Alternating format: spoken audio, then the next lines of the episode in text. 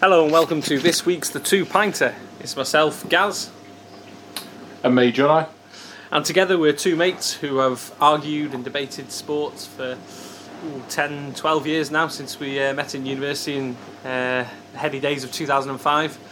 Um, and since then we've, we've just talked about all sorts of sports really, but we always had a, a wager on the sports or the, um, the things that we debated. And it was always the two pints, so hence the two pinter. Today we're going to come to you. We're going to come to you and discuss uh, lots of different sports.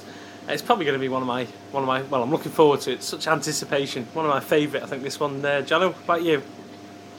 No, Gareth, I'm not. Uh, For those who don't I know, uh, Jono's a uh, a Blackburn and Arsenal supporting Englishman, uh, and I'm a Liverpool supporting Welshman. So we uh, we well we probably debate and clash on, on lots of different areas. And we thought we'd discuss today. Uh, we would will discuss the Champions League final. Uh, we will discuss the Premiership final, a bit of boxing, a bit of the Giro, and we'll touch on what's going on in uh, in Paris in the tennis. And then we'll probably come back round and discuss Arsenal and Chelsea from last week. Uh, bit of Cricket World Cup, and then finally, uh, probably the big one. Uh, we'll discuss the big, big news in the heavyweight division that happened over the weekend. So that's just to uh, whet your appetites a bit and just a bit of admin. If you do want to get in touch with us, uh, please contact us on uh, at Pinter2. Um, that's Facebook and Twitter, both at, at Pinter2. And it'd be great to great to hear off you.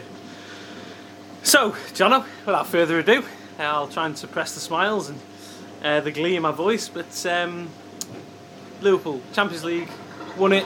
Did they deserve it?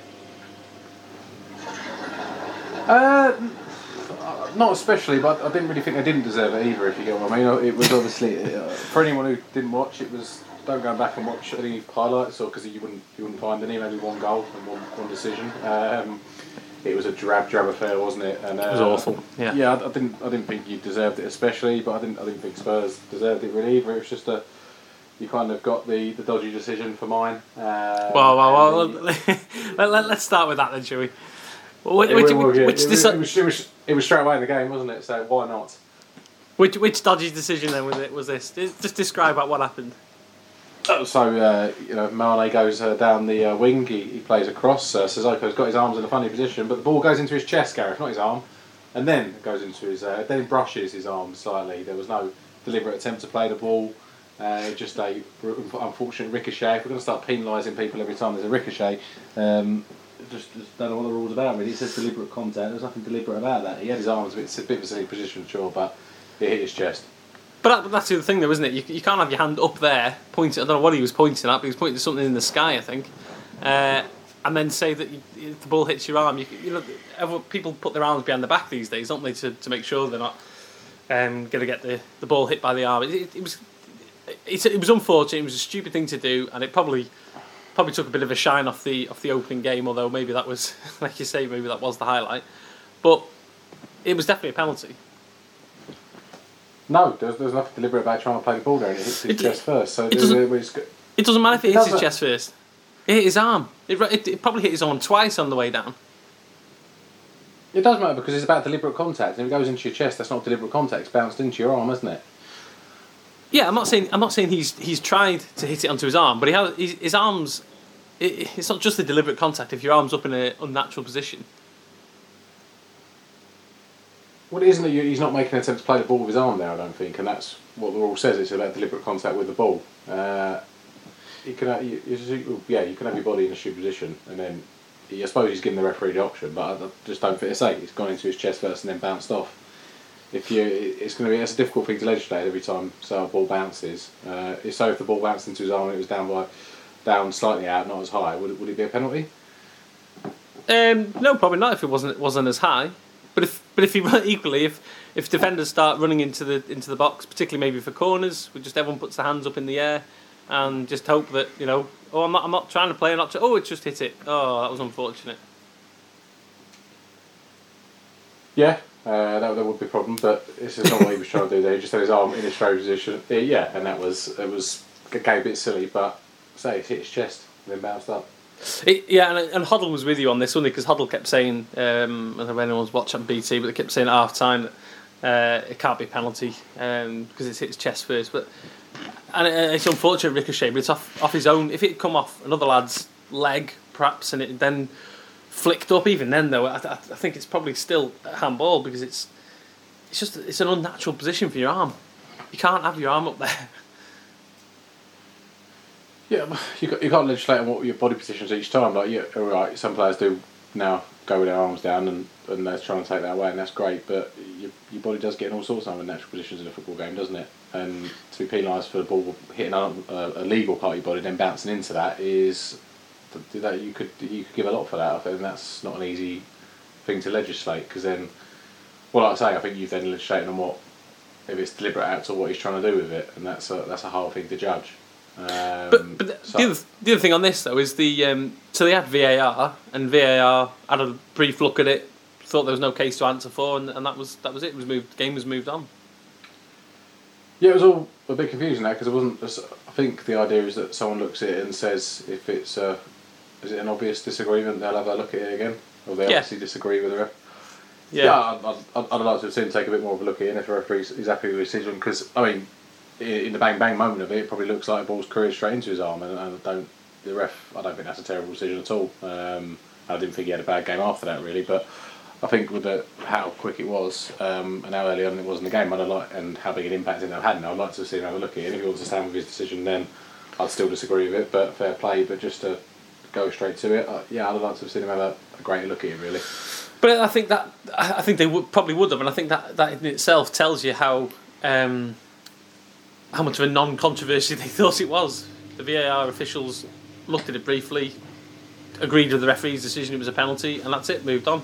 It was only I, I didn't have any wind of the thought that it was. Um, I mean, I don't I don't look at my phone in the game, so that probably doesn't help. But I don't uh, I didn't have any wind of like the, there was a controversy around it at all until half time when um, Glenn Hoddle was going on about it, and uh, I was chatting to you as well, and you you were saying it was controversial. I was like, oh, what? Where?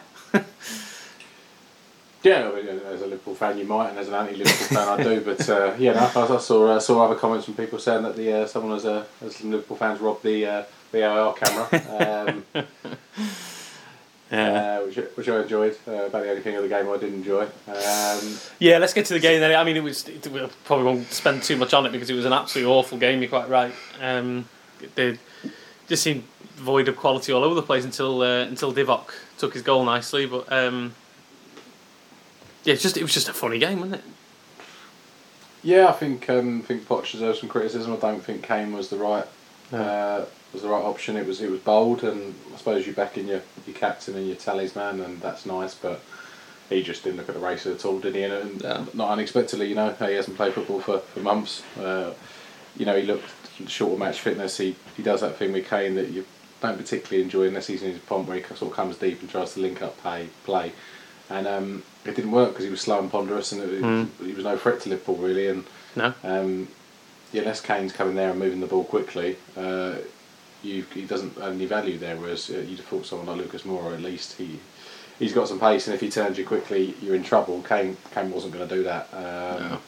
So and we, and we talked quite a depth last week, didn't we, about what you know what what would it look like with Kane playing or Kane not playing, um, and I think it kind of bore out pretty much what we were saying. That, it, like you said, it was just Kane did slow things up and it's easy to defend against. Whereas if they'd had, I think you were making the point last week, if they'd had Moura and Son and Eriksen pinging around, that makes it a little bit difficult for um, for Liverpool to pick up. But yeah, there, there was it was fairly easy. I mean, Spurs still had a couple of chances, didn't they? Um, particularly in the second half.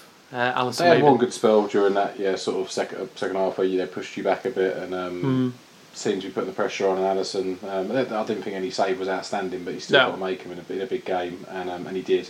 Um, but yeah, it just wasn't. Um, yeah, it wasn't enough really. They brought more and more on eventually, and you obviously Spurs had the best part of two thirds of the ball, didn't it? Didn't they? Which is, is unusual against a side like you. Mm. And, I, and uh, it, it was funny that especially the second half, um, you could see the shape of Liverpool. They were just happy to let Spurs have the ball.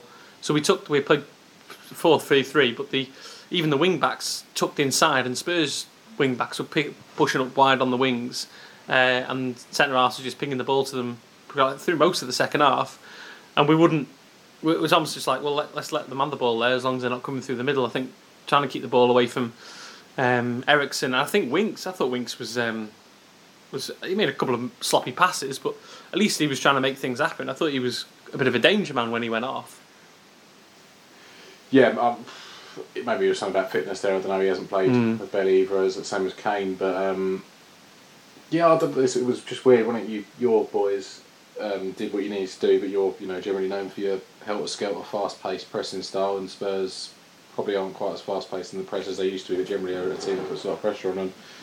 There was some decent sort of pressing, but that, that was about the highlights of both teams. Really, it wasn't just Mm. uh, just a lot of um, Spurs not looking threatening with it. You were pretty sloppy on the ball for your ability, um, Mm.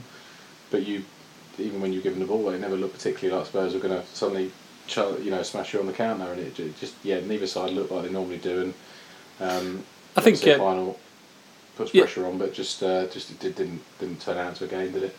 No, no, it didn't. And maybe there's a there's a wider con- uh, chat about the context of that. Maybe we'll touch on that when we come to, to Chelsea Arsenal. But um, I, th- I think um, obviously I, am very biased, but I'm going to say we, we I think we did deserve it. We, we looked a little bit more threatening when we did have shots, and um, Lloris had to make a couple of good good saves. Um, yeah, I thought, thought there was there was a chance we could have scored before uh, Divock did. Um, but uh, I mean, I'm not claiming that as being one of Liverpool's greatest performances by any stretch. Um, yeah, No, you, for- you did what I mean. You did what you had to do. So it's not to say that it was undeserved in any stretch. And you've, you've obviously had a great tournament after a you know difficult group stage where you, you could have gone out at one, at one point, Mhm. couldn't you? Um, and you know you've come back against Barcelona, roaring one of your great performances ever. Yeah, I, I didn't think you were particularly any better than Spurs in the final, but you certainly weren't any worse either. And you, you had a couple of chances and took them. Um, Spurs had a couple of chances and didn't, and, and that's about what happened really. Um, Yeah. And you can. Um, you know, if I'm if I'm a Spurs fan, I'm, I'm kicking myself and saying we could have won that game, we could have played better, we could have done more. That that that's what will hurt. And if you're a Yeah. Spurs player, I'm sure, because you don't feel like gave the best there. But um, you watch Liverpool the last couple of months. Um, you Liverpool had another three, four gears above that. Um, Yeah. You barely you barely got out first, second, really, and. Uh, um, yeah, dodgy car and analogies aside, uh, yeah, you. I don't, I don't know if it's the three weeks off. Uh, you might you might say that's what we're coming to, but just Mm. neither side looked, um, yeah, looked at, or did what they re- usually do. Um, but you, you took, you know, you, you defended your lead and your defence that has been very solid for your season. Again, didn't look troubled really. Mhm. And uh, finally, a bit of silverware for Liverpool then.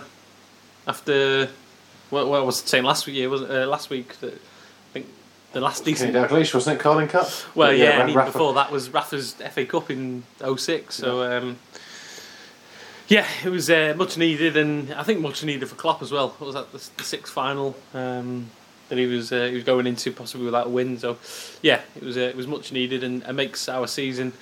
Um, yeah, a good season. Uh, not it would have been a funny season had we lost the Champions League final and and lost to the uh, lost the league uh, by a point, but uh, now it makes it a, a good season, and hopefully, from a Liverpool point of view, we, we kick on.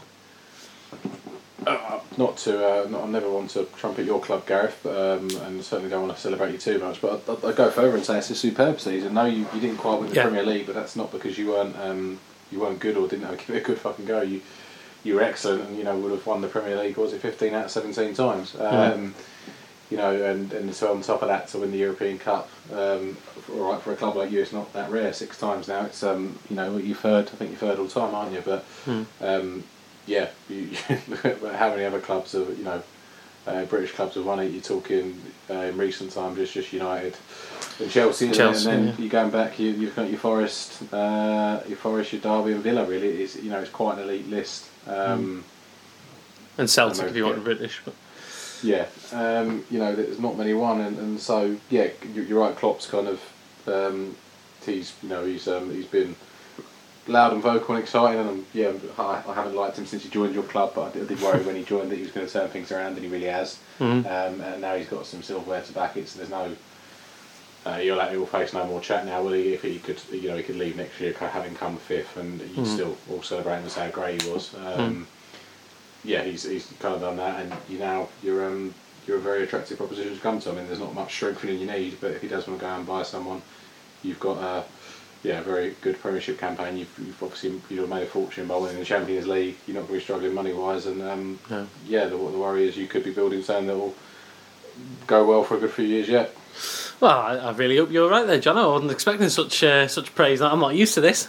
Um, Oh, um, I hope I'm horribly wrong, and uh, yeah, something goes wrong, and yeah, Klopp's uh, I don't know, Klopp starts talking about Eileen Drewery, I guess him to talk to your players maybe, or uh, yeah, some uh, some scandal, maybe yeah, Klopp sleeps with Ulrika Jonsson, any, any any of that sort of thing would work for me. Um, and, um, yeah, yeah, but, uh, it looked like he was almost going to fall off the bus uh, bus yesterday with the, the parade. He had quite a few uh, few shandies sitting on the back there, and uh, yeah, to hopefully Klopp's attacked someone uh, out in uh, Madrid somewhere, just a chat attack to I don't know a Spurs fan who told him that he didn't think they played that well, and yeah, it's, it's a scandal. But um, yeah, I haven't heard anything, so I'll um, I'll keep hoping on that. Well, talking of, uh, of teams sort of moving on, and um, well, I was going to say an unstoppable force that you almost described Liverpool as there, but um, but switching sports to rugby, you went to the uh, the Premiership final, Jono, on the weekend, which we got. By the way, got to got to thank you for um, a Sport on Tap that came out. Lovely plug, Gareth. Lovely plug. Yes, um, and it was it was a brilliant game. Um, a complete contrast to uh, Liverpool Spurs. Maybe may have been a bit spoiled earlier today watching um, a great rugby game, but yeah, oh, superb final. Um, two really really good rugby teams. Um, you, you watch a game like that and you wonder how England don't they didn't win the Six Nations really because they're sort of chocker full of England internationals and um, Oh, oh, oh I, I, I'm Liam Williams. Let's, let's not get carried uh, carried away. and he did score after after a great Owen Farrell kick. Um, Oh, but I was yeah, all about the uh, take. All about the take.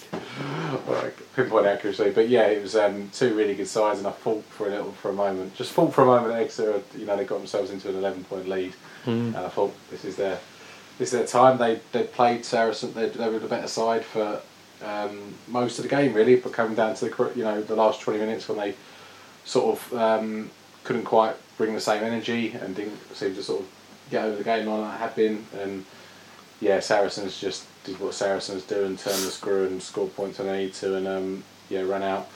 Well, three point winners in the end, but yeah, it was a late uh, Exeter try, sort of consolation. So, but it was um, Well, it was. yeah, oh, so- so- uh, before you get too carried away with Farrell and, and Sarries, it, Farrell almost um, threw it away from them, didn't he? Missed the, missed the kick just before. What was that? With just gone. Th- so it was 30-27, wasn't it? And he missed a kick right in front of the posts.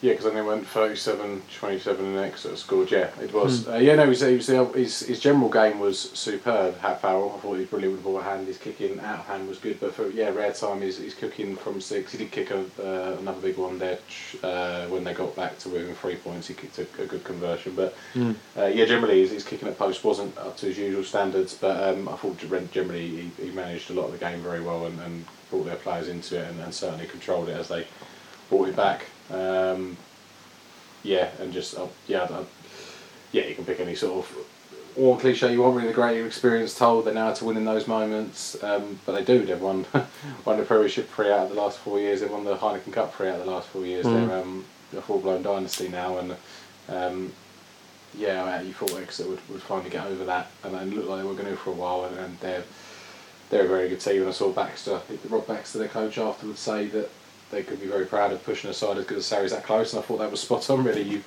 um, he was realistic and he knows how good the, the opposition he's playing are. Um, Well, is that Rob Baxter, future England coach? uh, he doesn't sound like he wants it. I yeah, probably don't know. Yeah, But, um, but uh, yeah, I'd love to see him. I think he's uh, great. And if he didn't, maybe we go see if Irish Mark McCall wants to come in because he's, he's built something very special at Saracens there. Um, but yeah, they're probably content uh, earning a bit less in the Premiership and, and managing better sides, to be honest. Hmm. Um, but no, it was it was a great game. I thought, um, yeah, like uh, I hope Jack Nowell was okay because he went off injured. He was superb. They couldn't stop him. He just kept running free. He'd be be free four metres beyond the gain line. He'd wriggle out the first tackle, then he'd beat another tackle and carry on going. Um, yeah, he, he thought he was superb, and he, he would have been man of the match had he not been on the losing side. I think I told you got it. He was very good, but still got a yellow card and gave away some silly penalties. Um, yeah, the uh, George George Kruis was, was pretty handy. Um, yeah, with generally Saracens, uh, Billy Billy ran all day. They're they're very good. They know exactly what they're doing, and um, yeah, when it really mattered, their kind of defence came back a bit and pushed Exeter back. It it hadn't done all day, and, and they managed to score the points they needed to. And yeah, great try, uh, Farrell to Liam Williams. Um, yeah, he's, he's not he's not huge as he Liam Williams, but he seems to be Nah. a serious threat when you put him up Yeah. in that corner. Um, Just a shame then that uh, despite all this talent and despite all these uh, obvious uh, players that England can't perform. just getting to go for the World Cup, Gareth. Doing it when it matters. All these uh, players will come together and they'll, you know, say be- rejoice about the battles they've had against each other and put it uh, put it all together for, for England with a. well, yeah, I don't know. Ben Youngs in there as well for the mighty league, 11th place um, yeah, just hope we can. Uh, they can all go away now and have a bit of a break and wrap themselves in cotton wool for the summer. Um, And, and Yeah, that's it now, isn't a- it? It's the uh, the World Cup in, in September. That's what. That's the next big thing in the in the rugby calendar. yeah, uh, that, you know, there's a few warm up games now, isn't there? We've got we're playing you. We're playing you twice. Know, Yeah. We're playing off. Is it I know, I know maybe yeah? we play Ireland twice actually. I think we, I think we might have Ireland twice as well. But yeah, we've got, uh, we've got. No, I think it's you, Ireland, and Italy. Sorry, take it, take it back. Um, so if you want, then they'll be odd because England v Ireland or England v Wales are usually huge occasions. You wonder if, if both coaches are going to be trying to play the cards close to the chest a bit and um, Hmm. and and you know try out some different options maybe, or, or if they both go hammer and tong and get a proper test match. But um, yeah, um, been a, a very good rugby season and um, yeah, dominated by Saracens at the end really as um, as they seem to their way really now. Yeah, yeah. No, So uh, you say you said they're unstoppable. It's hard to see who beats them really, and just they've got unless they get pinged for all these salary, supposed salary cap um, cheating they're doing. Uh, yeah, they've got a, they've got a squad there that's got a lot of young players who are only getting better. Um, The Vunipolas, all right, they get a few injuries, but Vitoji, Kruis, George in the in the pack, and then Farrell, Lozowski, uh, Good. Uh, Liam Williams, you say they've got Elliot Daly joining next season. That they're, they're only going to get better. yeah. Um, it's up to Exeter and you know the Exeter run them close, but other than that, uh, it's, the other sides, Gloucester's and Northampton's have improved greatly this season, but it's, it's still a big gap as the semi-final showed. Mm. Oh, we talked last week about um, Hogg coming to join Exeter, and maybe that'll that'll certainly improve uh, Exeter. Uh, not that they need that much improvement, but yeah, just to get over the line against Sarries, that's the the big stumbling block. And um, Yeah, and he's, to be fair, it's a good call. He's um, he's sort of game breaker who can just make magic happen that you kind of need against Saracens because standard running rugby. I mean, Exeter pushed them back well and and, and showed some very good forward power and, and worth. They did probably push Saracens back and push them around a bit for a, for, for an hour, um, which is an impressive feat. But um, yeah, just a player who can make make magic out of nothing. Uh, it could, could really help. So yeah, I'd be excited to see him at Exeter and, and hope he can um, push him on. Um, and yeah, get go over, you know, beat Sarries. So they did once in a semi final, didn't they? We love to see them in the final. yeah. Well, let's move on from rugby now. We've got a few things to rattle through here. Uh, this is what we call our shot section uh, when we call it the uh, the two pinter. So at the bar, a couple of shots. Um, start off with the Giro, Jono. How did that finish?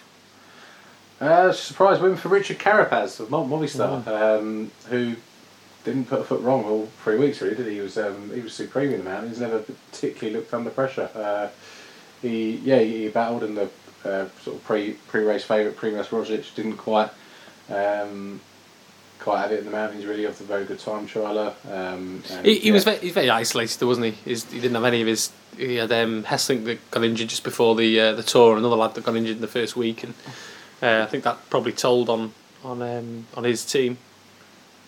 Yeah, he did. As you, Movistar. um, so often found wanting in the uh, in the Tour de France against uh, Team Sky or Team Ineos' as our score. They've been out fought and out out tacticked um, and ran a rode a very good race. Really, they had Landa who um, ended up coming fourth overall. I thought he was superb in sort of a sporting role for Carapaz. Once it looked like Carapaz was was there, and yeah, Movistar generally picked the right times to attack. Um, kept pace good at other times and, and ran, rode a really good race. Um, Nibali. Vincenzo Nibali came second, didn't he? Um, still looking like a very good rider, but, but not quite having enough to, to win another Giro. He's won two before, hasn't he? He's 34, I think I read somewhere. The Shark, isn't he? The Shark, yeah. Um, yeah, so so it was it was quite enjoyable. The the mountains were, were good fun and, and had a bit of drama, but they yeah, probably never turned into um, you know all, all, all, guns blazing because um, yeah, Movistar kind of got Carapaz into a good position um, and then kind of rode from there really. And, and a lot of the big hitters, for various reasons, weren't there, which probably makes it even more exciting. The um, the Tour de France coming up in the next um, month or so. the um, that you've got your Dumoulin's and your Frooms and Thomases, Quintanas, Valverde, they're all they're all coming back for it, aren't they? They are, and it- yeah, be interesting. Yeah, I mean, team Ineos is now called team of the old team Sky. Didn't really have any much presence in this at all. Their big um, racer got injured. Oh, could he get injured just before the, uh, the Giro? Yeah, he broke his Um, collarbone. Um, Greg Skip. Bernal. Uh, and from there, they didn't really, you didn't really see a lot of them, which was uh, a, novel change. Uh, Movistar, yeah, potentially got some four. where Carapaz has won that. They've got Quintana, who's won before, and Valverde's won the Grand Tour, hasn't he now? Mm. uh, and Landa as well. So they they got some big hitters, and then yeah, Dumoulin uh, hopefully recovered an injury from this one, uh, and yeah, obviously I'm sure Froome, Thomas have plenty to say. So yeah, it'd be nice if um, if a few different teams rather because Sky have con- kind of uh, have controlled it for the last five years, haven't they? Mm. Um, it'd be nice if a few of the different teams can can appear, and we've got yeah, I, yeah even within teams like uh, whatever. A couple of Sky boys, a couple of Movistar boys, and, and go and yeah, see if the Roglicis and the, the Nibali's can cause some trouble as well. So, could be a very exciting tour. Yeah, definitely. Um, we'll we'll stay in, in France, and we just talked about um, about uh, Tour de France, Paris uh, for the tennis. We're um, where are we at with that at the moment? Just just into the second week. We are coming into the quarterfinals. Uh, well, the women played today. I saw Halep went through, didn't she? She won it last Mm. year. Um, And we- yeah, a couple of. We still have some British interest.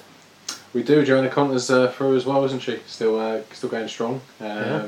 So yeah, good tournament for her. wasn't wasn't her easiest year last year, was it? After a good opening, and um, it's nice to see her return to form. But there were a couple of big shocks, weren't there? And that uh, Serena and the world number one uh, Naomi Osaka went out. Mm.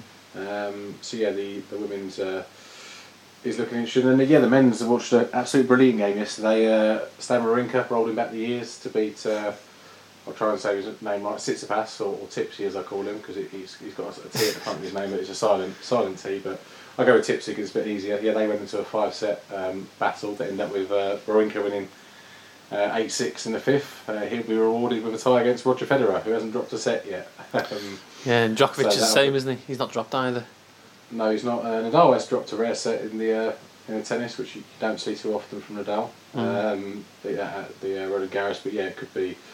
Um, yeah, Djokovic has got Zverev next, who came through today, didn't he? Um, then yeah, and then you've got uh, yeah, Nadal is playing. It's the other young lad, isn't it? I'm trying to think now. Off the uh, top of my head, but yeah, so it could potentially be. Uh, is it Nadal Nishikori? That's the one I think.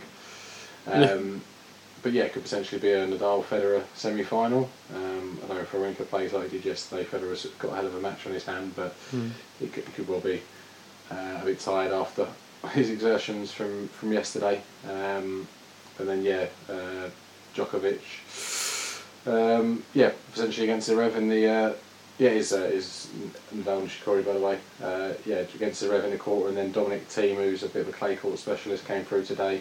Um, so it could be Djokovic, Thiem and Federer and Nadal, which which would be, I suppose, a bit dull in one way in that the uh, it would all go to serve, uh, will all go to seed, sorry. Um, but um, but yeah, some good matches to be had. So yeah, exciting week. Um, yeah, love to see Federer and Nadal in the French probably one last time. And they've fought in the final so many times before, never never gone well for Roger, but uh, we could always dream. Yeah. Um, and the other quick hit really was going to be about the boxing. Uh, so we'll we'll leave the, the big one uh, to discuss a bit later on. But there was a few other good uh, good victories uh, for British British British perspective in um, Madison Square Garden on the weekend. Uh, Callum Smith, he won third Uh, yeah, I mean- round. Third round, yeah. Three free knockdowns on the way to yeah, beat Hassan N'Dam. Uh, yeah, I mean we, we'll get to the big one, um, but it could have been a very very good night for uh, the British fighters until uh, yeah, Callum Smith was was in against someone who probably wasn't quite his level, and, and he proved it. And he um, yeah, he's, he's rated number one in the world at super middleweight, and he keeps um, keeps proving that. It's uh, he wants the massive fights. He hasn't got the massive. He's you know he's in the problem with Smith that he's really really good, but he hasn't got a particularly massive name, so he's he's kind of Hmm. more trouble than he's worth for the Canelos and the Golovkins of the world that he wants. Um, but yeah, going to America, you know, you debut over there. Well, I think it's his debut over there. That's certainly the biggest fight over there. I don't think he did a world title, for example, and, and beating someone pretty convincingly doesn't hurt you at all. No. Um, and it'd, yeah, it'd be lovely to see him in with a Canelo or a Golovkin because, yeah, he's um, he he causing problems. You know, Canelo came in and um, smashed Rocky Field into bits, but Callum Callum Smith did the same, didn't he? And um, Yeah.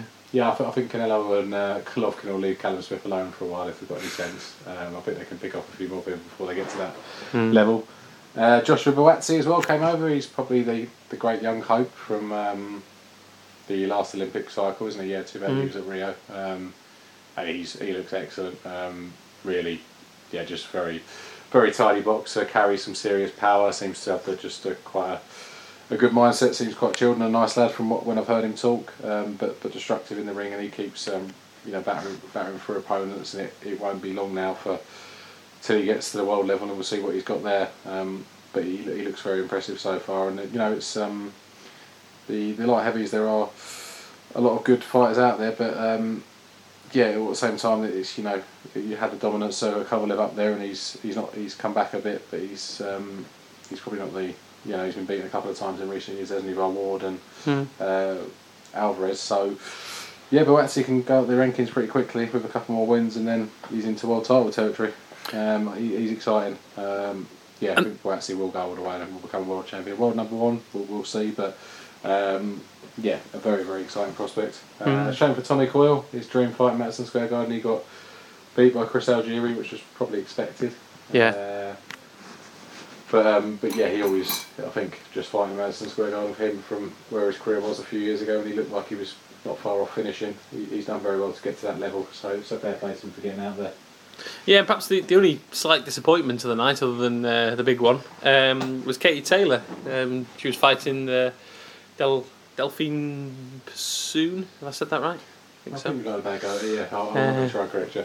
My uh, my Belgian isn't great, but um, or my Flemish or whatever it is. Um, but yeah, she was fighting a, a part time policeman, wasn't she? But um, or full time policeman really. But but uh, but yeah, didn't quite put the performance on that, that many expected, and, and a lot of people. She won by um, majority decision, uh, but many people said that she probably shouldn't have won.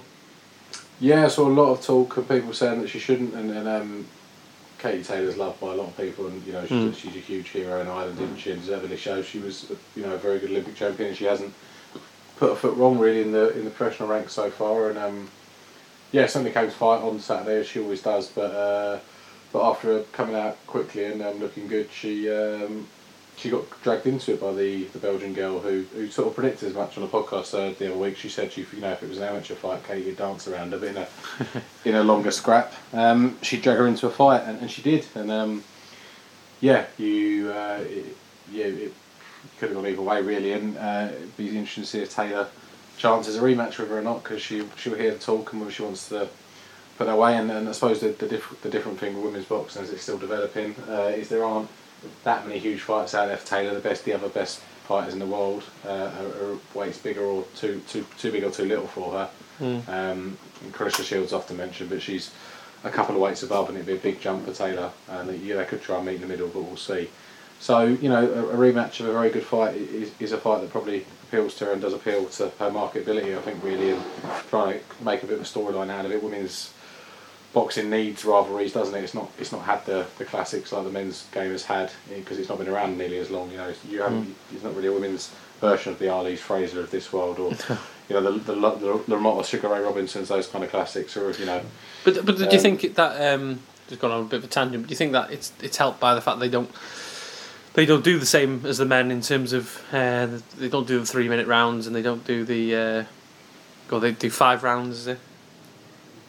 Ten, I think, yeah, but it's too many rounds, isn't it? Um, yeah, I'm not, not really sure what the two minutes thing's about. I, I don't think there's any reason why women's fighters can't fight for three minutes, and it, it it changes it massively. Like you can you can just sort of fly with a few quick punches early on, and you can win the round, or a couple late. Mm. Whereas you know, three minutes, the extra minute, the the second minute that um, would often be a low in a men's fight, or you know, uh, someone like Bernard Hopkins would just wouldn't barely throw a punch in the second minute, he'd just throw quite a lot at the start, and quite a lot at the end of a round to try and steal it for the judges. Um, Mm.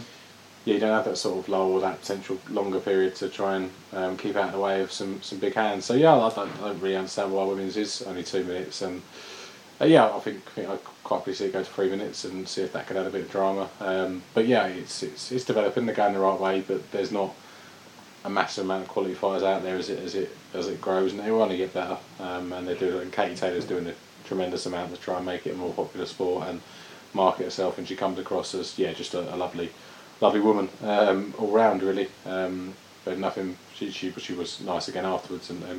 But um, it'd be nice to see if she wants to try and you know um, qu- quiet the uh, critics and, and give her another fight and, and see where that goes. Yeah.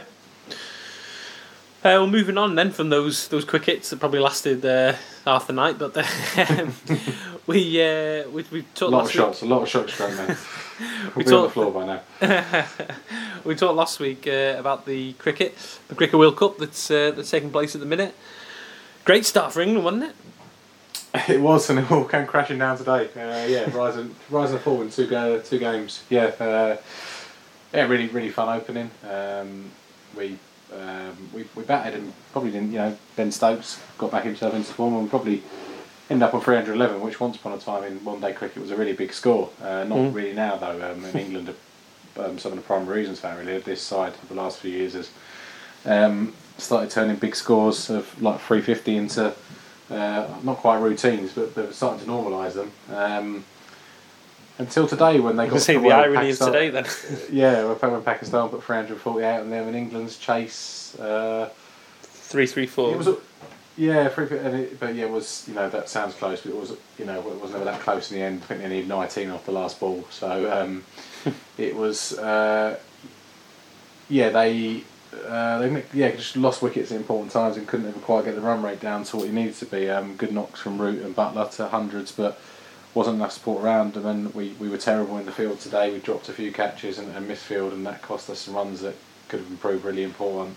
Um, Pakistan are a bizarre side. They got smashed. They, the game was all done by two o'clock against West Indies. Um, uh, for, for those who don't know, the game starts at half ten and should go until probably at least six. Um, so for them to be done by two o'clock was that they got absolute trouts. And then, yeah, I think they scored about 105 in the first game, and then they scored 349 in the second. So I think I compared them to the Dutch in football, and that you just it can be can be absolutely magical. It can be terrible.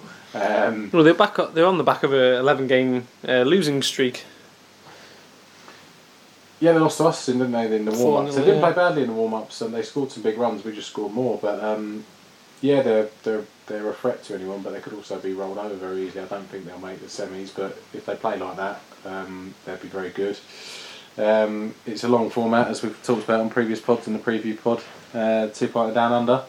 Um, so you know England have, have got plenty of matches to sort this out, but I think they'd like to, to put a few wins, get a few wins under the belts really, and get higher up the table. Um, and yeah, now probably got to beat one of the bigger sides, which we're well capable of, and I'm not not not worried just yet. But it was um, yeah, a shame we couldn't start with two two handy victories. Um, Mm.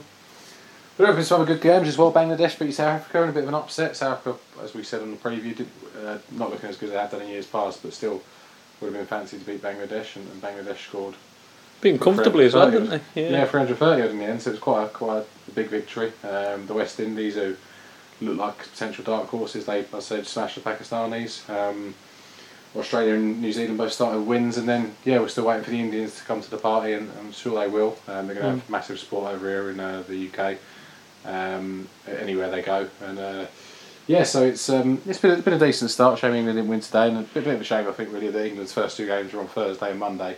Uh, had a weekend in between. It would have been, would have been nice to see England on a weekend. Um, Hmm. But um, Well, yeah, ne- you'll, you'll get that wish because the next game's uh, Saturday against Bangladesh. yeah and, in um, Cardiff. Yeah, it's in Cardiff, is it? Okay, um, yeah, hosting Ashes Test, won't you? Um, Yeah. uh, We fondly remember the uh, Monty Panesar James Anderson knock for in, back in the Ashes, but uh, Yeah, that was about was it about an hour or so, maybe longer. yeah, they held, held it together. Uh, so yeah, um, be nice, but yeah, Bangladesh showed they're not pushovers. Um, hopefully they've been out celebrating that game too much, and we can get back in the win column. But uh, a long way to go. It's, it's a very long tournament this cricket, so Hmm. it's it, yeah, it's hard to know too much without seeing a few more teams play and seeing where it evens out. Yeah, well, we uh, and we'll, we'll look forward to uh, to chatting with uh, Kale again um, from the Australian perspective once the uh, the tournament's a little bit got gone a little bit further. Um, okay, well, we did talk about um, the Chelsea Arsenal game uh, briefly. We touched on it. Jono was a big Arsenal fan, although a big Arsenal fan who wanted um, Spurs to win the uh, Champions League, but a big Arsenal fan nonetheless. Eh? Um, Confused What- Arsenal fan. Confused plastic Arsenal fan. Uh, What did you uh, What did you th- make of the the first uh, champ- uh, European final last Wednesday? Um, Chelsea four, Arsenal one.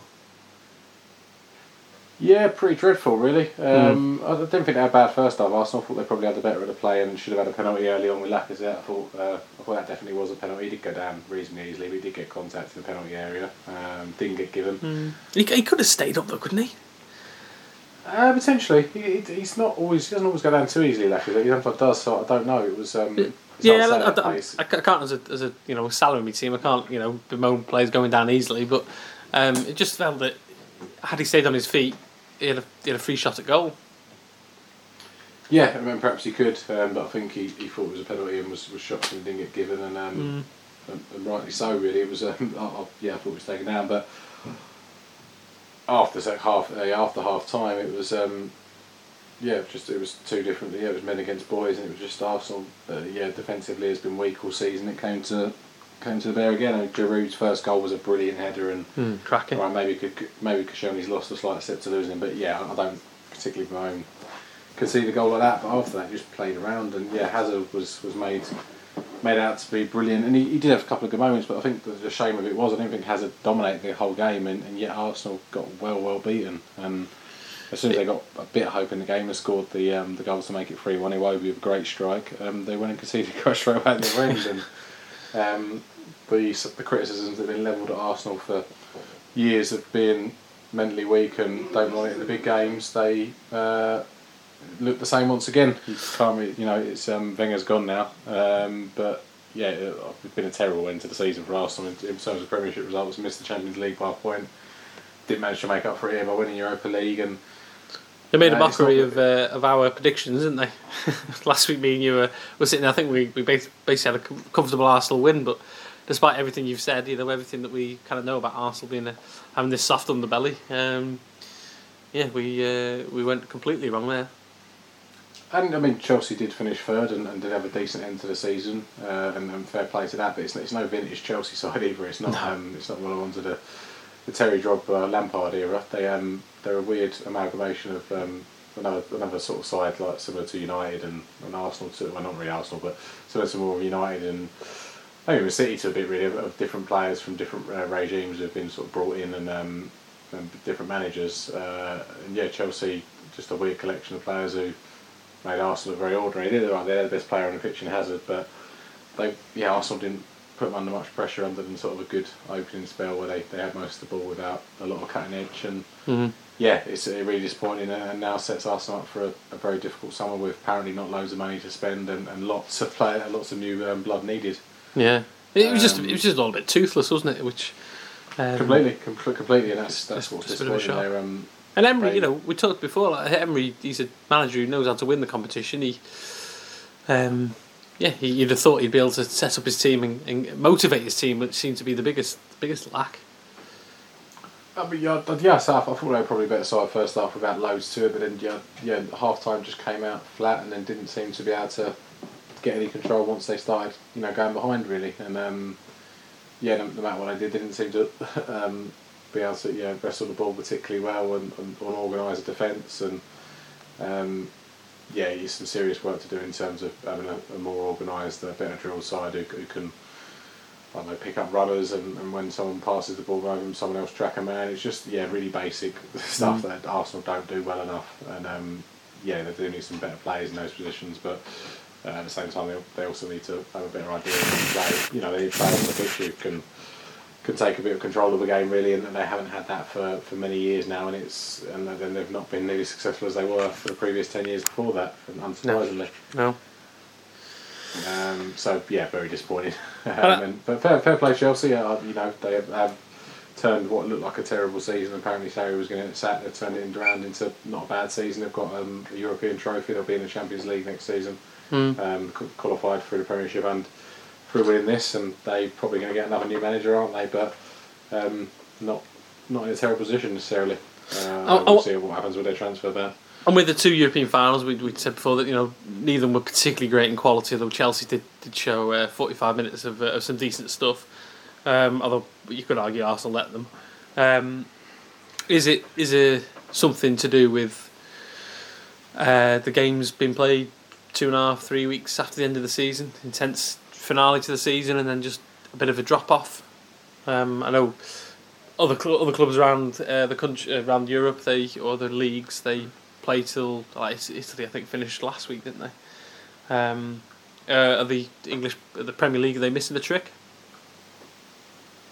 This is this year's been particularly long, hasn't it? I don't. It wasn't that big a gap last year when you were in the Champions League final, was it? As I remember. Um, I can't remember, to be we honest. do quite often finish before other other European leagues, I think, but this one's been like about a three week break, hasn't it? Sometimes Mm. we're a couple of weeks, and that's.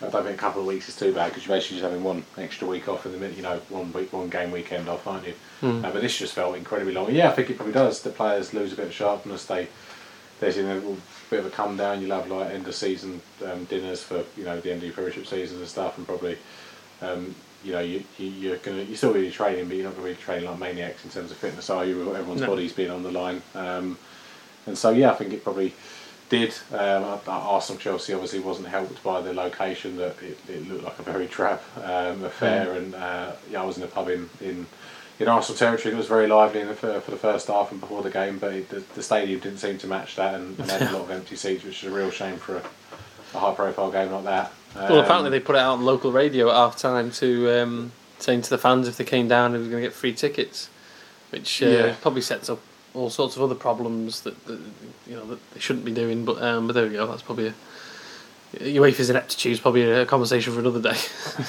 yeah, um, but yeah, it didn't help. But uh, yeah, it's uh, it just yeah, didn't, neither game was very good, which is a shame after um, some some really good semi-finals in the Champions League and decent ones in the Europa League as well. To be fair, um, just a shame the finals didn't quite or didn't live up to them at all. Yeah. Okay, well, so something that um, certainly did live up to what was predicted to be uh, a drab affair. Um, Jono, uh, your man, and I say your man uh, because uh, you're the one who is a big, big AJ fan. Um, he, uh, well, has he, has he duped us all this time? No, uh, yeah, let's uh, let's, let's not throw. Uh, uh, uh, I'm not going to throw the baby out with the bathwater here, uh, and I don't want to. And I think there's been too much of this already, which I don't like in that, like demeaning all his previous achievements because he had a terrible night on Saturday. Um, I don't think that's right, but that doesn't change the fact that it was a terrible night on Saturday. Uh, I'm still shocked. Uh, really, yeah, I was devastated, and, and still am bit really still trying to work out what happened, but. Um, yeah, the bloke who's been who hasn't put a foot wrong really in his career so far. Um, has, yeah, great British hope. He, he's he knocked out all but one of his opponents. Has been yeah shown some serious destruct, destructive power, and yeah, this was his chance to go over to America and um, put his name down and sort of yeah, I was yeah we, we were already talking about next fights, weren't we? As we have Mhm. been for a while, and get on the mic and tell Wilder um, what for, and yeah, just you know have a good uh, a good win, and, and yeah, put his yeah put his name out, and um, he, he, didn't start off brilliantly, but he, he you know did enough, and then he puts Ruiz on his arse, and you think, oh, he's going to get that quick stoppage that I bet on, and I'm going to win some money here, and uh, um, and he goes in a bit wildly, and maybe maybe the wilder pressure got to, maybe all the talk of wanting to make a big name in America did, but he um, he went in too quickly, and uh, yeah, he, um, he got himself in some real bother as uh, Ruiz well. But, but that's the thing, though. He, he didn't go in too quickly because he was he was settled in the fight. Like you say, he was he'd had the knockdown. He was he was in control, and then yeah, did he, I don't really know. He got caught with a, a, a kind of a shot from Ruiz that caught him on the temple, and that seemed to beginning the end for him, wasn't it? Oh, that's what I mean. He, he went in a bit wildly, didn't he? And he, he gave Ruiz a chance. You know, so it's quite often said, isn't it? A fighter's at, um, his most dangerous when he's just been knocked down. In that he, um, well, took kind of two ways. You know, you can try and like cover up and, and you know wrap the other fighter up, or you can try and swing wildly back. And then Ruiz went for that approach, and it um, paid dividends. Um, yeah, Joshua, I think one of the great qualities he has shown so far up until Saturday is that he once he's got someone hurt, he, he generally finishes them very well and very quickly. And um, this time he, he didn't really set up. He, he went in a bit all guns blazing. Didn't really set up. And didn't you know? His, his jab didn't really. There was no jab there on Saturday in, in any of the fight. Particularly didn't particularly work the body. And um, Mm. yeah, he, he Ruiz um, he waded in a bit too much, a bit too carefree. Maybe he thought Ruiz couldn't hurt him. Um, he certainly could. For um, you know, I saw some. I saw some comments online uh, that our friend sent us, and um, it was about Joshua having a potentially a weak chin. I thought that was, was nonsense uh, up to this um, fight where he's he um, he's taken some big shots off the big punchers like Povetkin and Dillian Whyte, um, and you know Vladimir Klitschko with a huge shot he got up from. Uh, but now he's been put he's on his ass four times by Andy Ruiz, um, who, as I said well, last week, he's not a muppet, um, but I certainly I don't think he's good enough to do what he did to No, there. no chance. And, um, uh, he, um, yeah, fair play to him. He's obviously uh, he's done, done great, going great guns for us uh, fat boys everywhere. Um, um, but uh, yeah, he, um, he shouldn't. Yeah, he shouldn't be doing that uh, to to Joshua really. And that's that's what you wonder because it's. Um, it's yeah, it's it's odd that someone who's been so so good really not really put foot wrong just suddenly seemed all at sea. Um, It's, it's, it's because he's been mollycoddled though, isn't it? Plays has all his fights at home. He's having big stadiums, a lot of loving. Everyone likes him. Fighters are lost the fight practically practically before they started.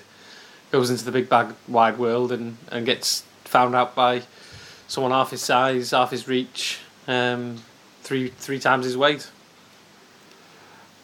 The big bad world. Uh, still had plenty of big bad hit rates coming in before, right. Going, going abroad, maybe that is what put the pressure, um, but that doesn't mean that but he's been mollycoddled up to this point. I think he's not had any challenges because he, he's certainly fought some very good fighters, fighters who, who look a lot better than Andy Ruiz on paper and have got better wins than that, and he's he's come through. So this is what I mean. I don't think it's um, it's correct to, to say that he's he's terrible or that he's, he's just been a fraud all this time. I, I think that's nonsense because he's he's won some great fights, but.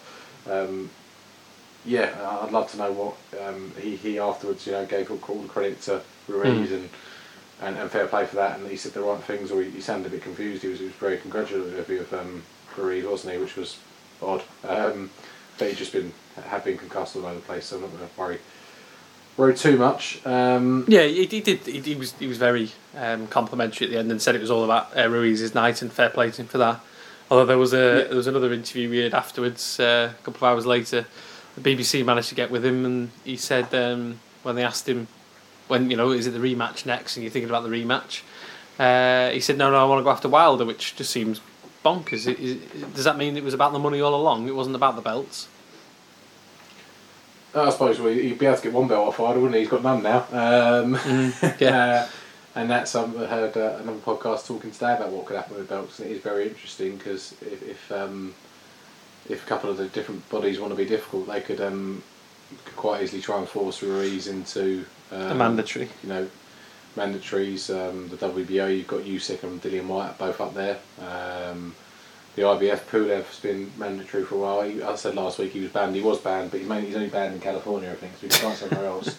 Um, So, you, was, so Usyk, Usyk's an option because Usyk was a has come up from another weight as champion.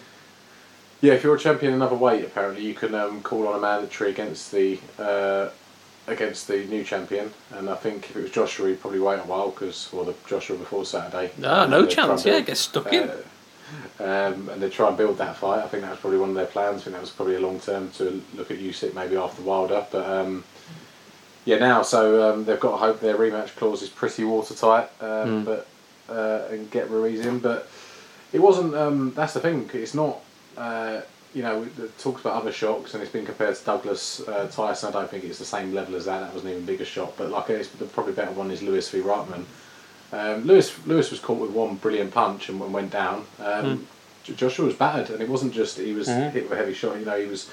Ruiz's hands looked quicker. Joshua looked slow, ponderous. He couldn't sort of establish his place in the ring. He couldn't sort of the He's- power. And he, He's gone back to the corner asking like, uh, "What do I do? How how am I, how do I cope here? Can somebody come and hold me hand?" Um, yeah, he's not. He's shown ability to, to get through drama for you know the Klitschko fight was, was, was brilliant and, and he, he really he rode some um, some you know turbulent waters. Dillian Whyte, Povetkin Mm. have both stunned him, so he's shown the ability before. I don't know what was different on Saturday and why he couldn't, but yeah, Ruiz looked faster. He looked stronger. He, he, he took the centre of the ring off Joshua, which is very rare, and Mm. um, that's what he wants to look at because if he you know if he goes in and tries to fight the same fight, he'll get beat again. Um, Mhm. he, he wasn't right. And he needs to rethink and whether he, his mind was somewhere else or whether he was looking too far ahead he- or if he it was just a great punch that kind of wobbled him because he never really seemed to recover from it. But um, he didn't show an ability to, to change things and get back in the fight, and that um, was a was a real disappointing thing. And uh, he'll need to.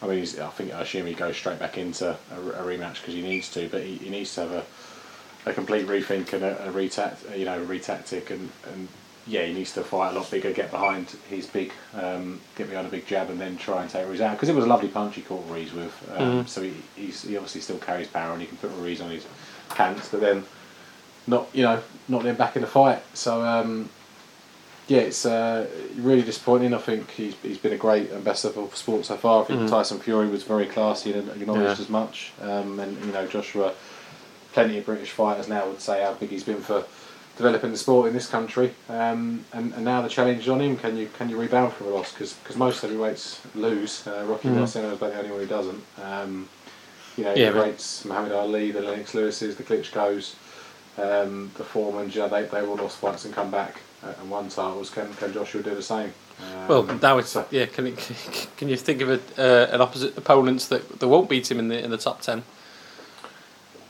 Uh, not fighting like that. Uh, I think there's a lot more to Joshua, and I think he'll come back stronger. Um, and I think he'll, um, yeah, I, I, like- I think he will turn things around. Um, but that's uh, as much hope as confidence. But if he doesn't, if he looks like he did on Saturday, um, yeah, I'd, I'd fancy, uh, fancy quite a few fighters against him. I'd be if I'd be uh, Chisora or David Price or Dave Allen, I'd Mm. be fancying my chances.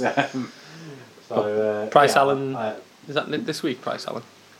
No, it's Uh, J- July. Isn't it? They're on the um, the Whyte Dillian Whyte undercard. Who um, Mm. who you had a, had a chance to fight Joshua, didn't he? A few months ago, I heard someone else saying he'd probably be regretting not taking that fight at Wembley. Yeah. um, yeah, it'd be interesting to see what comes out. I don't think Joshua's the type to make a lot of excuses, and he's going to be saying that he was ill or what have you. I think he's going to try and go Well, he- quiet. And someone else, someone else, like probably Eddie Hearn, will say uh, make some excuses for him down the line. But I'm glad they didn't in the immediate aftermath of the fight allow allow Ruiz to have his moment and. Um, Yeah. Yeah, favourite Mexico, uh, the famed boxing nation, uh, great fighters across the weights, but never had a heavyweight champion. Now, Yeah. they, now they have got one. Um, and uh, sorry, he saw today. He said he wanted to fight Joshua in Mexico, which I, I think would be superb myself. Um, No, Joshua won't go over there.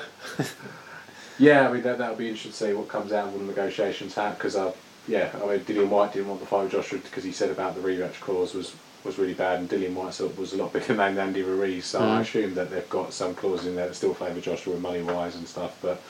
Um, Still, Ruiz is going to make himself a fortune, and um, and who's to say he can't beat Joshua again? He, Yeah. He's going to feel all confident, and um, yeah, Joshua needs to to really um, to go back to the drawing board um, and go from there. Really, and uh, we did have a, a barmaid about it, didn't we, Gareth? We did, yeah. We had a, a question from from Dave in Liverpool, um, who I thought he might have asked a question about uh, how good Liverpool were in the in the Champions League, but he's not. He's gone for um, how big an effect do you think fighting so infrequently has had on uh, on AJ? So, if the last time he fought was September uh, before this one. Yeah, I had a look into this one because I was trying to think. Joshua hasn't. I've never really thought of it. He's never been an active fighter. In um, you know, Tyson Fury obviously had problems and went away for a few years, and some fighters suddenly seems to fight. Like Amir Khan barely fights once a year, does he? Um, Mm. But then I went back and looked, and for the last few years, Joshua's kind of been a twice a year fighter. And it when you get to a certain level, um, you know, as a heavyweight, it, you can it starts coming less. So he, 2016. So I'll go back to one more. 2015, I think he fought uh, yeah five times. Um, 2016, he went one less and fought three times. Um, then 2017 was twice. 2018 was twice, and 2019. Um, he's just, just fought the once now. We're all the way into June, so he'll probably only fight once again. Yeah. Um, he, yeah, something you wonder, but it's it's bizarre because uh, I I kind of think he, he might need a break from all the you know what you think is was something like this pressure, uh, and what did that mean for him? Uh, so you kind of think he, he might need a break away from the sport, just go and have a couple of weeks away from it. And all right, he hasn't fought for a while, but he I always was did have gonna say some- that's what that's what he's been doing for the last. it, was, seven, it eight wasn't a break though. It wasn't a break though, was it? In because he had fights being negotiated constantly. He thought he was getting. But he wasn't in camp or for- anything though. No, but you can't go out and just like enjoy yourself and cut loose Ricky Hatton style when you think you're going to be fighting a few months later, can you? And Joshua is, is the kind of type of bloke who, who's fairly obsessed anyway. Mm. Um, and so I don't think he was. He's still on edge, and you can't really cut loose and, go and go enjoy yourself. You think you're going to be fighting Dillian Whyte a couple a couple of months later. So he kind of didn't get that. Um, that assured plan really when he finally got a plan the bloke who's meant to be fighting you know failed a load of drugs tests so he's I kind of think he needs a little break away but if he, Mm. you know he needs to probably get Ruiz back in quickly otherwise risk um, well Ruiz could lose to anyone couldn't Yeah, he potentially belts could go anywhere. Um, and and then you, you know, he's man, you know, uh, governing bodies are quite quite happy to be associated with someone. Um, who's a, who's a unified champion and looks like Joshua and's got all the markability, but Mm. Andy Ruiz probably uh, carries it for a bit of fun in a different way. But I doubt they want to keep him unified champion if they don't need to because he, he could get beat by anyone. And uh, Well, yeah, we Yeah. all know the belt will all end up on, on Fury's shoulders anyway. Uh, yeah, he's just uh, yeah, if he can get past the mighty Tom Schwarz, um, but it, it opens the heavyweight division up so much now. Um, and it makes it really interesting. I saw Wilder was, um, yeah, not particularly uh, classy afterwards, and was just yeah taking pops at Joshua. Um, But, why- but why not? but yeah, he's uh, just just uh, well, yeah, kick him out when he's down if you want. But they didn't think it was particularly classy. And um, But the whole the whole thing over the, with Wilder and Fu uh, Wilder and Joshua over the last twelve months, eighteen months has been one camp says one about the other, one camp says the other about something about the other. One's ducking, the other one's ducking. Uh, yeah, well, why, why not? Well, why not just throw another grenade over there when, when Joshua loses and say, oh well, you know, you were looks like you were running for me all, all, all along. You've been found out. That's what you want. You don't want to. I mean, I, I thought Fury's was it was a nice message and. Um, kind of he, he didn't really he more promoted what Josh was done for the for the sport of boxing, like you were saying, and uh, he was I suppose Fury has a slight different take on things in terms of a mental health point of view. He you know he said sort of almost like a arm round cajoling him, saying "Don't worry, you know you'll you'll be back" kind of thing. But but um, but I'm sure Fury next time he has an interview there'll be a, a little bit of a smile and he'll be saying something along the lines of you know it's, all coming to me or the Joshua's ducked and we found out the real Joshua. Yeah, I'm, I'm sure those kind of jibes are coming from Fury. Uh, uh, once upon a time, I'd agree with you. I don't think Fury sit that way now. He seems to just more concentrate on himself and not worry too much and just say. I mean, he had a couple of pops at Whyte, didn't he? And they had a little bit of a spat, but I don't. Um, I think Fury probably respected Joshua and thought one day they may have a huge fight against him, and hopefully he still will. But I think yeah, Fury's kind of doing his own thing really. Whereas Wilder, um, for all his bluster, was um, you know only became a star after fighting Fury, who um, who, who you know, for, for my money, Wilder took it at the time when he thought Wild, Fury was a, a pretty easy hit for him, um, and he got rude awakening. Um, So I- yeah, I don't think Wilder's been. Uh, he's he's been champion. You know, he's been champion longer than Joshua, and has had a lot more fights, and still hasn't fought a particularly great caliber of fighter. I don't think, and for him to, to get on like he's the real deal, uh, he's, he's got certainly got the real punching power. But I still think he's got a lot to prove, and he was very nearly stopped in the last fight. So. Uh, yeah, maybe he's just annoyed because he, he just potentially lost um, I don't know fifty million or something. But uh, yeah, it's mad to someone who I don't think's quite got the record to carry what he said. Um, and uh, yeah, he wants to take shots at Joshua and he's down fine. But uh, yeah, that fight could still happen. But it's it's probably when we thought it was potentially next year. It's probably two plus years away now. Maybe Josh Joshua needs to go back and rebuild and probably rebuild his confidence after that. Um, if he can beat Ruiz next time, I don't think he then wants to walk straight into Wilder the next fight after that. Um, So I, think probably the the promoters have cost this fight, haven't they? Eventually, between between whether it was Hearn um, or the other side, it was between them. They've cost it being the big, the big kind of showdown that was going to be in the big multi-million pound fight because they've one of them eventually got caught. Completely, and that's the risk. I mean, heavyweight boxing is that more anything, isn't it? It's the amazing um, event where anyone can really knock out anyone because these are such big boys carrying such potential power, and um, it was always a risk from both sides. Um, yeah, uh, and yeah, eventually did it. So there is um, there is definitely something to try and push a promote the fight, and make it bigger and bigger by letting it last a bit longer. And that fight did become bigger than it would have been if they fought at the end of last year, but. Um, you've not got to lose sight of what's in front of you, and there's been so much talk in the build up to the Joshua fight about the Wilder fight, when's it going to happen, blah blah. That um, maybe he did take his after ball, or maybe not even take. I don't think he, the way he talked, he was thinking that Ruiz was was a joke or anything, but um, it's still. Uh, and, and, that- I know the old deal. I'm not trying to pop at AJ particularly here, but he, he was saying beforehand that was he the best he's ever felt, and talking about how he he's um, he's found out stuff this camp about his diets that he's never had before, and so he's he feels better than he did in the Povetkin fight, better than he did the uh, fight before that. He, he talked about how and you know everything. If you believe everything he was saying, he was he comes across as though this was the, the best he could have possibly been. AJ. Yeah, you, look at his weight and everything, that was really good. I think he's probably at his best about 17 and a half stone. That's where his best performances have come from, so I don't think that was a problem. Uh, uh, you know, you, you, you said about the, um, you know, being, being mollycoddled and away from home comforts, and there could be something to that. He's, he's um, you know, the British, a lot of British uh, boxers have gone over to America and come up short, particularly heavyweights. Lennox Lewis, I think, broke about 100 year curse when he went and did it, and um, he still, uh, yeah, he still got beat by, well, he got beat by an American in, in the UK actually, but um, you know, we've not got a great record. Frank Bruno. Uh, going over there um, of winning heavyweight title fights in the states, but But this, this wasn't against Um, American, though, was it? uh, Mexican American. He's, Californian technically. um, so uh, if, yeah, he's claimed, claimed Mexico and uh, oh, land you Ruiz do he wants. Um, but, um, yeah, not got a good good record over there, uh, and and he's he certainly in you know when he fights in front of ninety thousand at Wembley or, or you know eighteen thousand at the O2, it's um, it's a roaring pit for him, and he's enjoyed that and.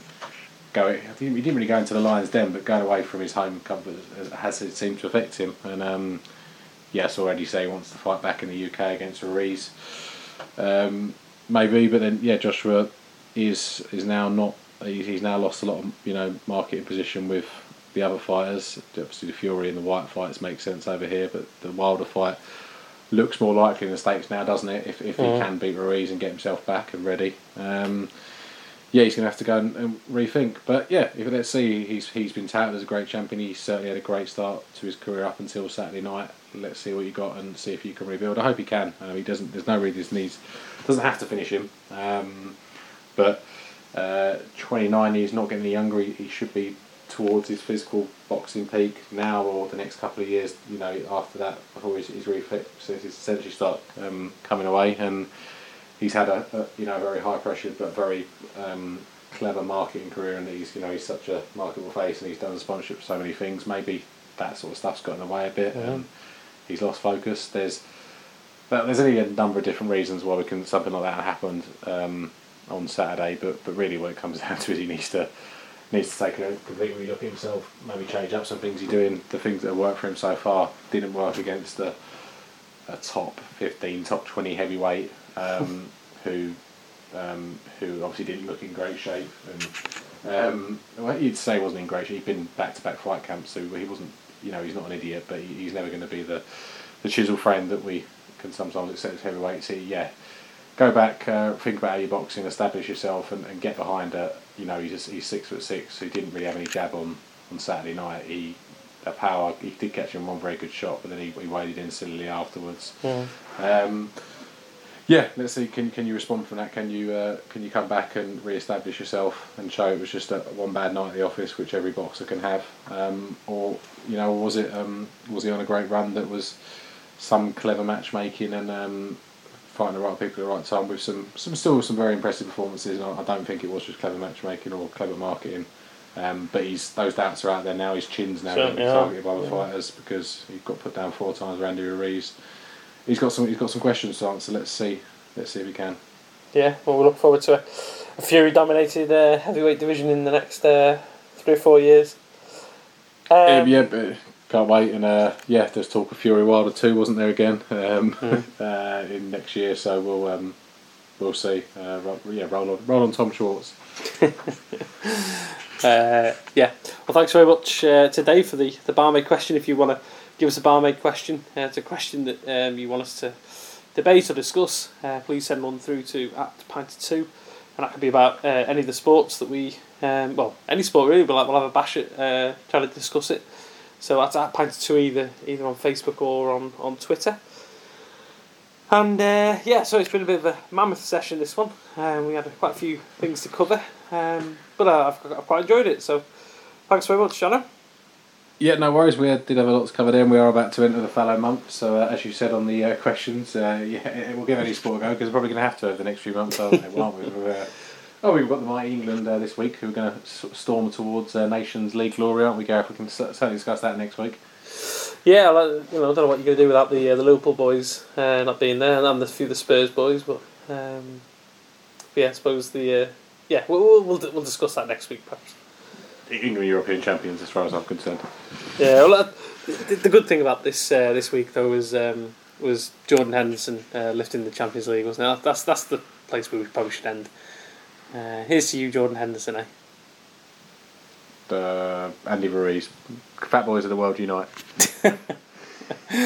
All right, cheers, Jano. See you later. See you next week.